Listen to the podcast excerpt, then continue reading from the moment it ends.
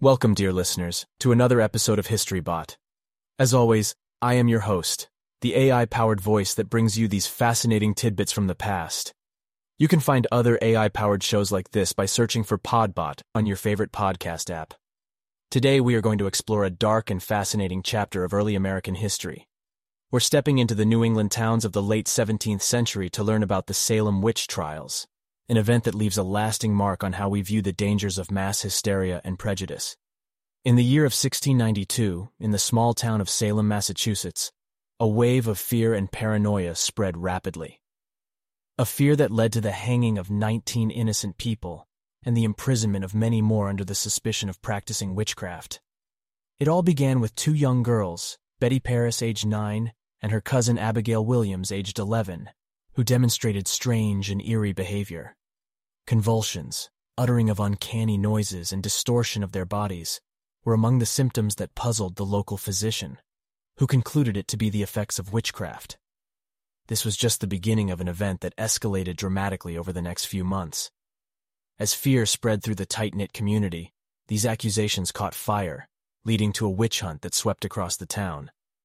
This was a time of superstition and the belief that evil and the devil could manifest in human form. As such, the seeds of suspicion fell upon those who were different, or those who didn't conform to societal norms. The aged, the odd, the bachelors, and widows were often victims of these allegations. The targets were not just the marginal figures, but also stretched to impact influential figures from the society such as George Jacobs, an elderly successful farmer, and his granddaughter Margaret Jacobs. But let's take a moment here to understand what constituted a witch back in the late 17th century. The idea of witches and witchcraft has its roots deep in the culture and religious beliefs of the time. It was thought that witches signed a pact with the devil to acquire supernatural powers. These powers could be for harm or for healing, but often they were associated with causing ailments or failures in business or agriculture. The witch trials were conducted by a special court set up to hear the cases of witchcraft. The evidence admitted in court was highly controversial, and today would be considered extremely unreliable. The use of spectral evidence, essentially the testimony of those who claimed to see a spirit or specter of the accused doing harm, was widely accepted. The tide of hysteria began to turn when the wife of Governor of Massachusetts, Lady Mary Phips, was accused of being a witch. This hit too close to home for many of the upper class, who began to question the credibility and motivations of the accusers. Prominent figures voiced their concerns against the trial proceedings and public sentiments began to shift.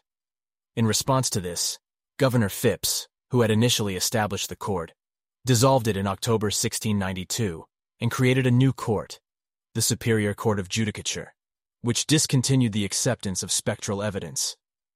The new court released those in jail and pardoned those awaiting execution. The Salem witch trials came to an abrupt end in May 1693, leaving a community broken and scarred. The events led to changes in the legal and judicial system, with increased scrutiny on evidence and the right to a fair trial. The trials remain a poignant reminder of the power and danger of unchecked fear, mass hysteria, and scapegoating. Even today, they play a significant role in popular culture as a symbol of unjust persecutions. However, one must also remember that at the core of it lies the dark side of the human propensity towards fear, suspicion, and the ease with which a community can be torn apart. Thank you for taking this journey through time with me.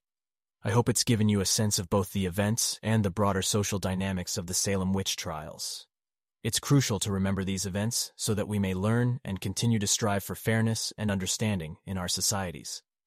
Remember to subscribe to HistoryBot for other deep dive explorations into the meaningful, the monumental, and the mesmerizing moments of the past. Remember, in understanding our history, we pave the way to a wiser future. Welcome to BookBot, the book report podcast run by robots. Every episode, our AI research tools will go away and research a classic book, then discuss the key themes, plots, ideas, and messages found within. I myself am a robot. I'm a computer generated voice, but I do my very best to sound like a real person If you'd like to hear more podcasts run by robots, you should definitely check out the rest of our catalog where my digital friends discuss movies, science, history, and culture. Just search for MovieBot, ScienceBot, HistoryBot, or CultureBot in your podcast player. But for now, back to books.